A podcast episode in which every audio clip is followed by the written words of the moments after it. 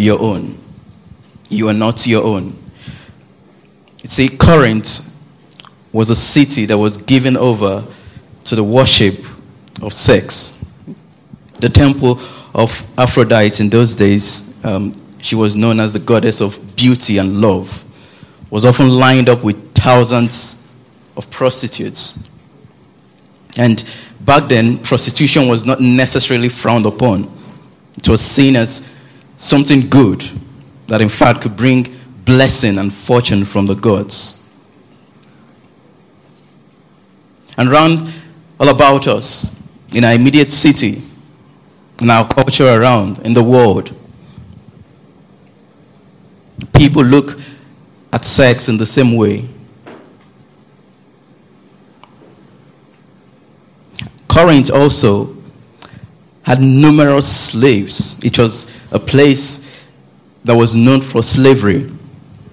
And in the midst of the slavery market, there was a business of buying and selling slaves. And so the slave masters would trade slaves amongst themselves. And so a slave could be transferred from one master to another based on how much the previous master had valued that slave. And in the midst of all that was going on there, the slavery, this whole activity of sexual worship, Paul had preached the gospel to the Corinthians. And Paul used the picture of human beings being slaves to sin. And Jesus being the one who stepped in and paid the price of our debts. So that just as people back then were slaves, the whole of humanity were slaves to sin. And those who had come to believe in the work of Christ, who had come to trust in Him, who had come to know salvation by Him, in that sense, have been bought. They have been bought from their old ways of living, and they now belonged to a new master, Jesus. And in verse 19, Paul paints that picture of who these Corinthian believers are. He says, You are not your own, for you were bought with a price. But the question for them was we're still living in this culture that is filled with all manner of perverse lifestyle. How do we live?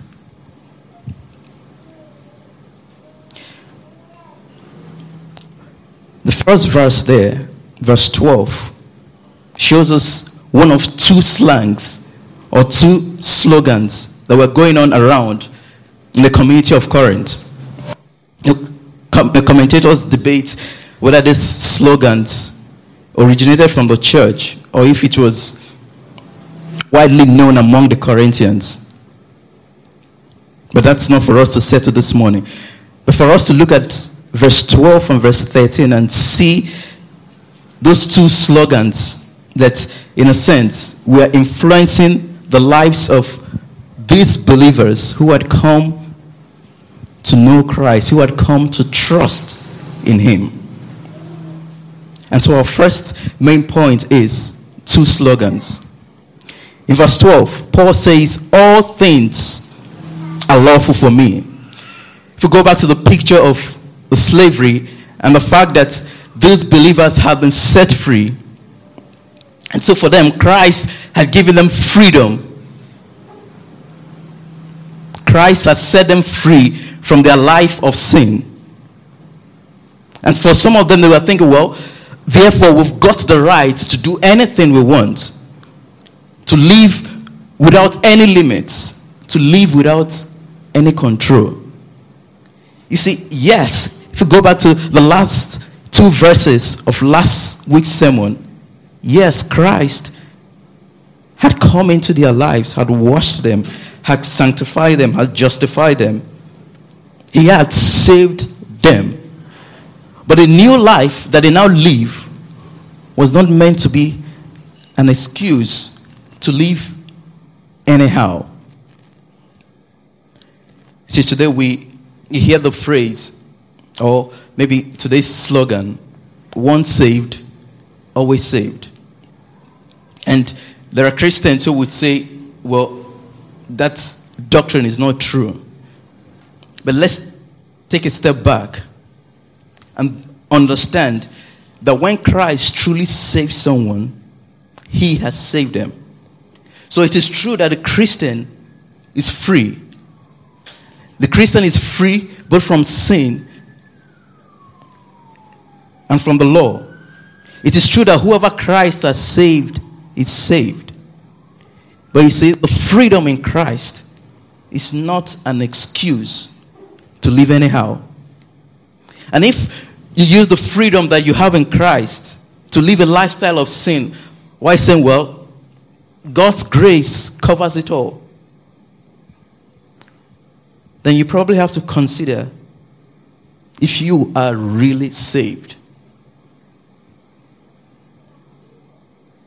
And this whole issue of freedom, Paul dealt with in other letters. For example, in, in, in Galatians, he writes to them that for freedom Christ has set you free. That he reminds them not to use their freedom as an opportunity for the flesh. You see, just like a swing moves from you know one extreme to the other the Christian life can move to the extreme of legalism, where some people say, you know, if you don't do all this and that, you are not a believer. And the other extreme is the extreme of complete liberty, where people say, well, I am free in Christ, I am free to live anyhow. Paul says, Yes, all things are lawful for me. There is true freedom in Christ. But not all things are helpful. I will not be dominated by anything. You see, sin is slavery. A lifestyle of sin enslaves you, it dominates you.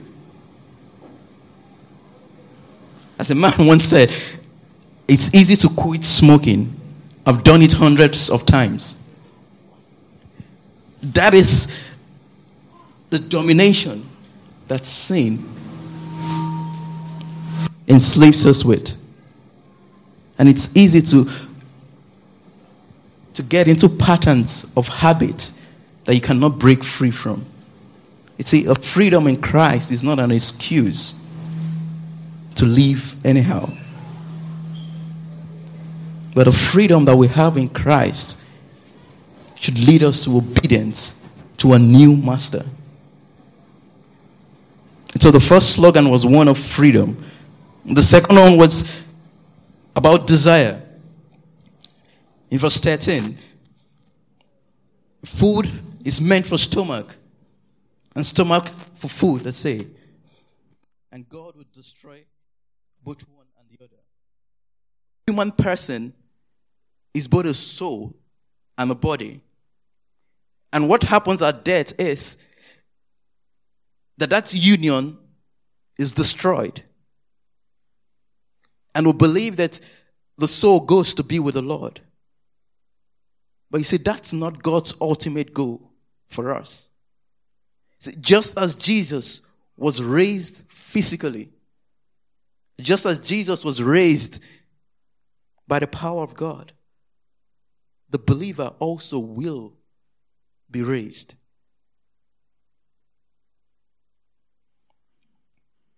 Some few days ago, I was just speaking with my housemate, and I don't know how the conversation got into bodies. And he said, Well, you stand in front of the mirror and you realize that no matter how you try, you are not the same as you were yesterday. And the fact is, each and every one of us, we are getting old. But the hope is that the body will be resurrected just as Christ's body was. And so it matters today, if you're a Christian, what you do with your body. because it says a lot about what you believe.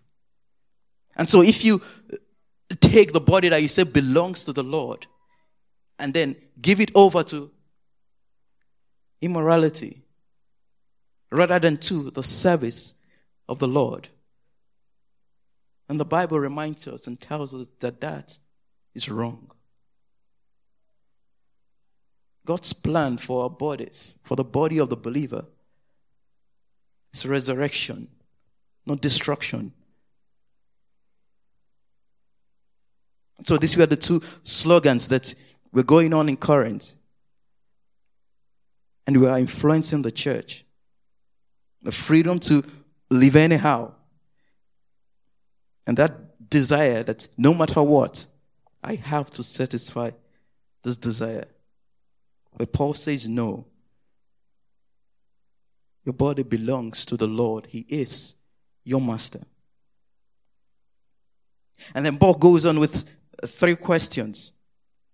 He asks them, and these questions begin with four words. Do you not know? In verse 15, 16, and 17, and in verse 19. So let's take a look at each of those questions. The first one, in verse 15, he says, Do you not know that your bodies are members of Christ? Shall I then take the members of Christ and make them members of a prostitute. Never, he says. So growing up, we used to sing the song, My head, my shoulder, my knees, my toes, all belongs to Jesus. And in a sense, just as we sing that song, the apostle says that just as your body has parts of arms and legs and eyes, the same is for Christ. See, it's a picture to show the nature of the relationship between the believer and Christ. So just as your bodies, just as your arm, your legs are joined to your bodies, we are joined to Christ. So that just as Christ died, we died. Just as Christ was raised, we were raised to a new life. And so believers are people who are done with the past. And then how there's one who has been made holy in Christ, who is a member of Christ's holy body. Take that holy body and then join it to an unholy person. Paul's response is emphatic. Never. God forbid, he says. You are members of Christ. Secondly, he says, You are one spirit with Christ. Or do you not know that he who is joined to a prostitute becomes one body with her? For it is written, The two will become one flesh.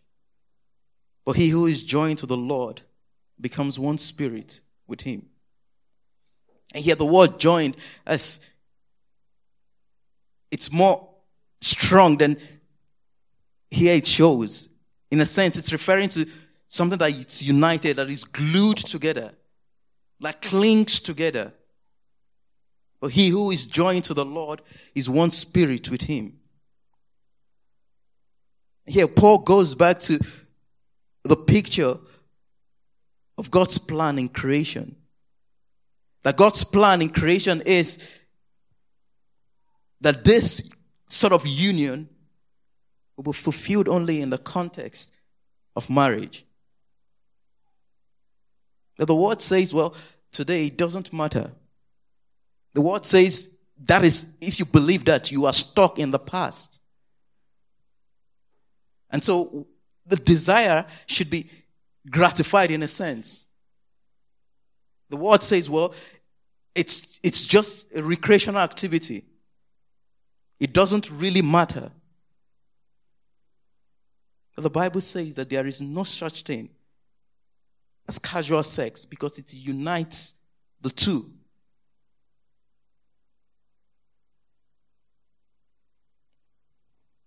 I've been one of my favorite books. I won't say the title if you want to know the title, you can come and meet me later. But in that book, the author focused on this very, a Christian author focused on this very idea of how the world looks at sex and how that has influenced the church. And I just want to read a paragraph or two from that book. Now, she's writing from an American context, but I believe that that is indeed true in so many parts of the world and even for us. She writes The Washington Post suggested that it is healthy when teenage girls refuse to conflate love and sex. Sometimes they coexist, sometimes not. The nation asks defiantly, why would sex have an everlasting warranty of love attached to it? Why, indeed, if the body is just a piece of matter, can it be stimulated for pleasure with no meaning for the whole person? A video put out by Children's Television Workshop, widely used in sex education classes, defines sexual relations as simply something done by two adults to give each other pleasure. No mention of marriage or family or even love or commitment. No hint that sex has a richer purpose than sheer sensual gratification. Then she goes on to talk about the hookup culture, where partners are referred as friends with benefits. But she says that is just a euphemism because they are not really even friends. You just keep it purely sexual. And that way, people don't have mixed expectations. No one gets hurt, except when they do. You see, if you or I believe what we like in the Bible and reject what you or I don't like, then it's not the Bible that you believe, it's yourself. And that is where the real problem is. Because the real problem is in the heart. The real problem, that is where sin begins. It is in the heart. And if Christ is your Lord, your Savior, then it matters if you believe what He says about this not what the word says about it. Or your friends look at you and say, Well, you are stuck in the past, you are old school. But your business as a Christian is not to serve what they say, it's to live in obedience to your master, to your Lord.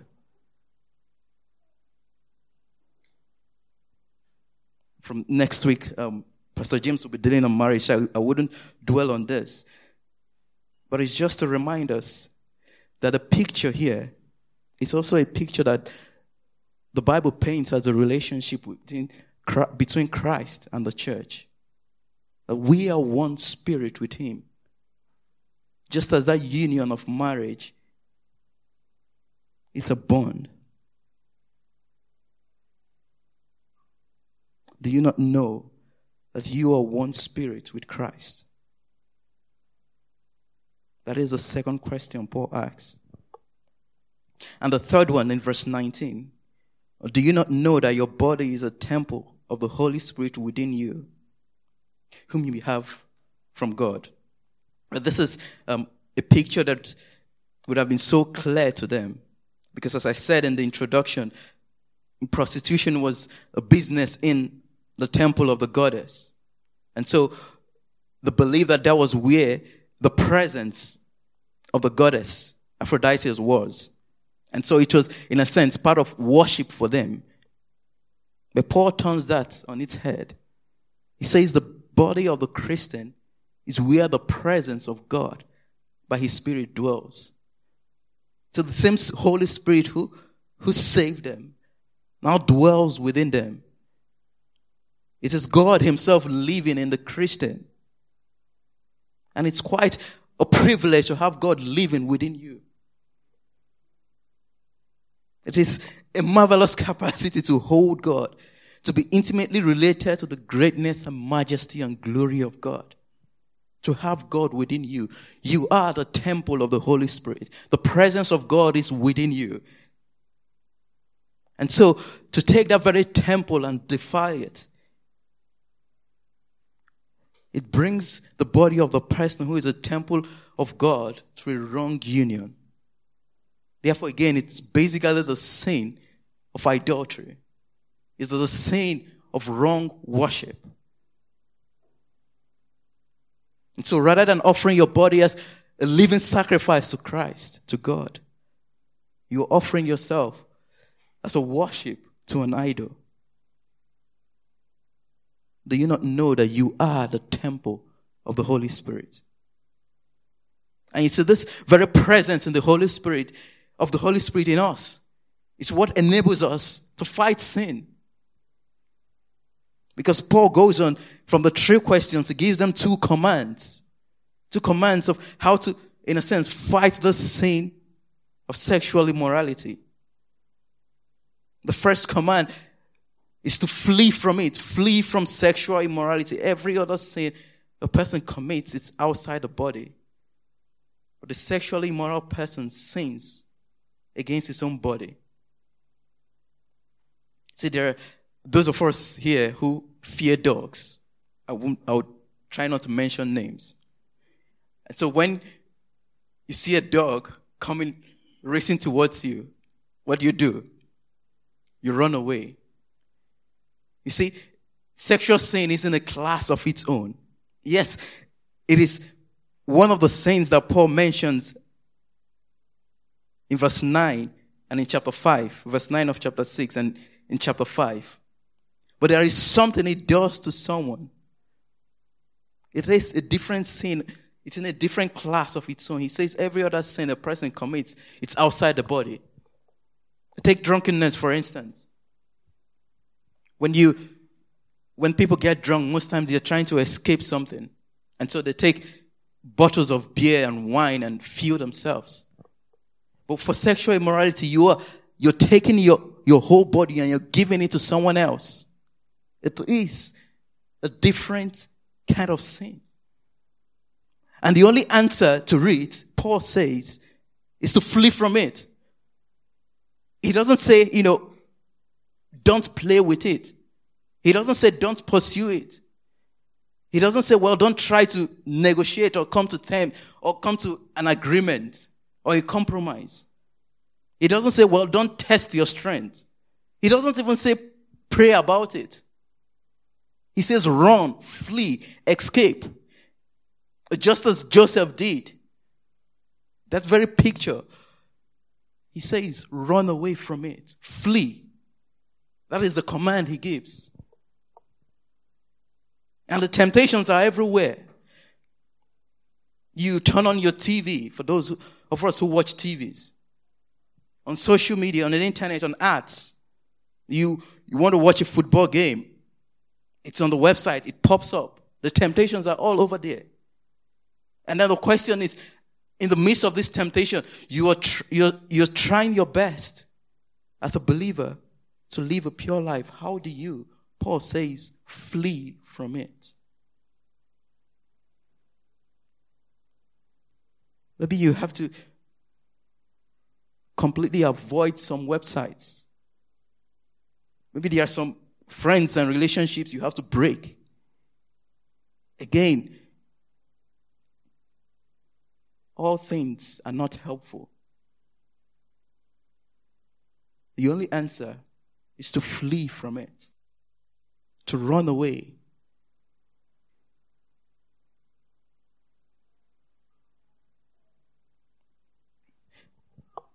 Know, I know that this is, on one hand, a sensitive subject, but it's one that we have to listen to.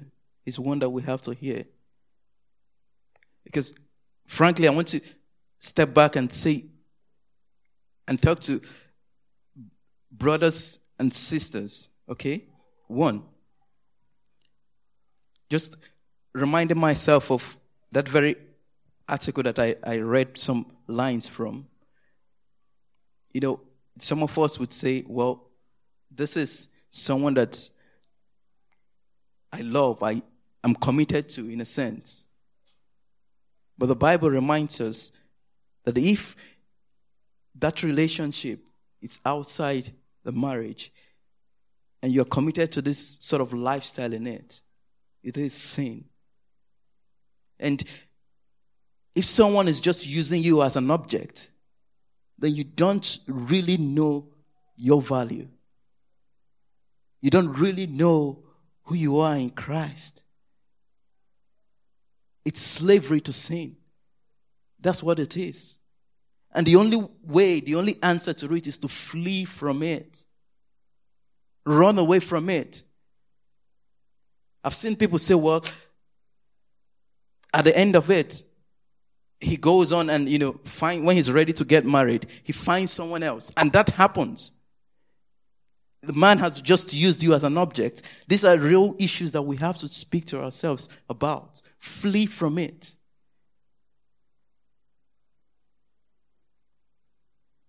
And on the other hand, for brothers, you see, the whole internet space is built to capture our eyes. Because that is, in a sense, the gate to get into us. And if there are websites you have to shut down, run away from them. Run away from them and f- flee from them. Fill yourself with Christ. Turn off the lies around you that tells you this is ultimate fulfillment. Rather, expose yourself to the light of God. And yes, for those who have failed, there is forgiveness in Christ. There is restoration. The Bible reminds us that if we confess our sins, He's faithful and just to forgive us. And if you need to seek help in another brother, please do it. You'll probably find that he is also struggling with the same thing. It's a temptation that is all around us. But we have to flee from these things and pursue purity and holiness in Christ.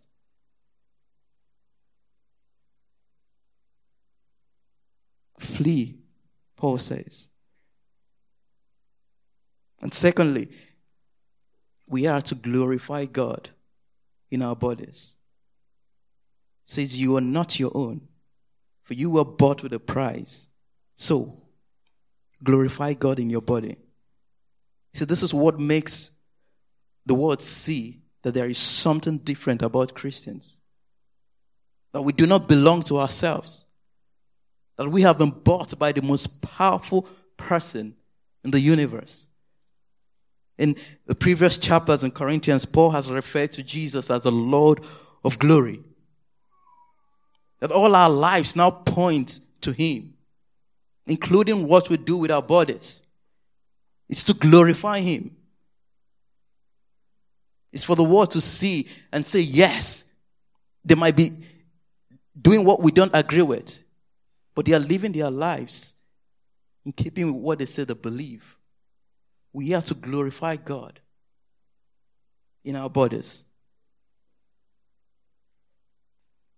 See, today people fight a lot about, you know, rights. At first, I thought about titling this sermon, My Body, Whose Choice? But I thought that would, that would evoke a lot of controversies, and I'm bringing it back now. But people fight a lot about rights. And I have the right to do this with my body. I have the right to do that and that. But here Paul says that is not the language Christians should speak in this context. The language you should be speaking is our responsibilities with our bodies. There's a lot of talk about rights. No one wants to talk about responsibilities that people have. We have a responsibility to glorify God in our bodies.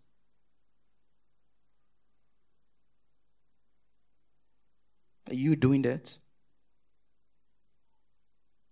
The challenge for us today is, is to flee from those things. The challenge for us today is to glorify God, to remind ourselves that we are not our own. I do not own my body. It's countercultural because people believe that they own their bodies. But the Christian doesn't. You belong to the Lord. Therefore, glorify God in your body. Again, this might be a tough subject for us, but it is God's word. And we have to deal with it. And we have to obey.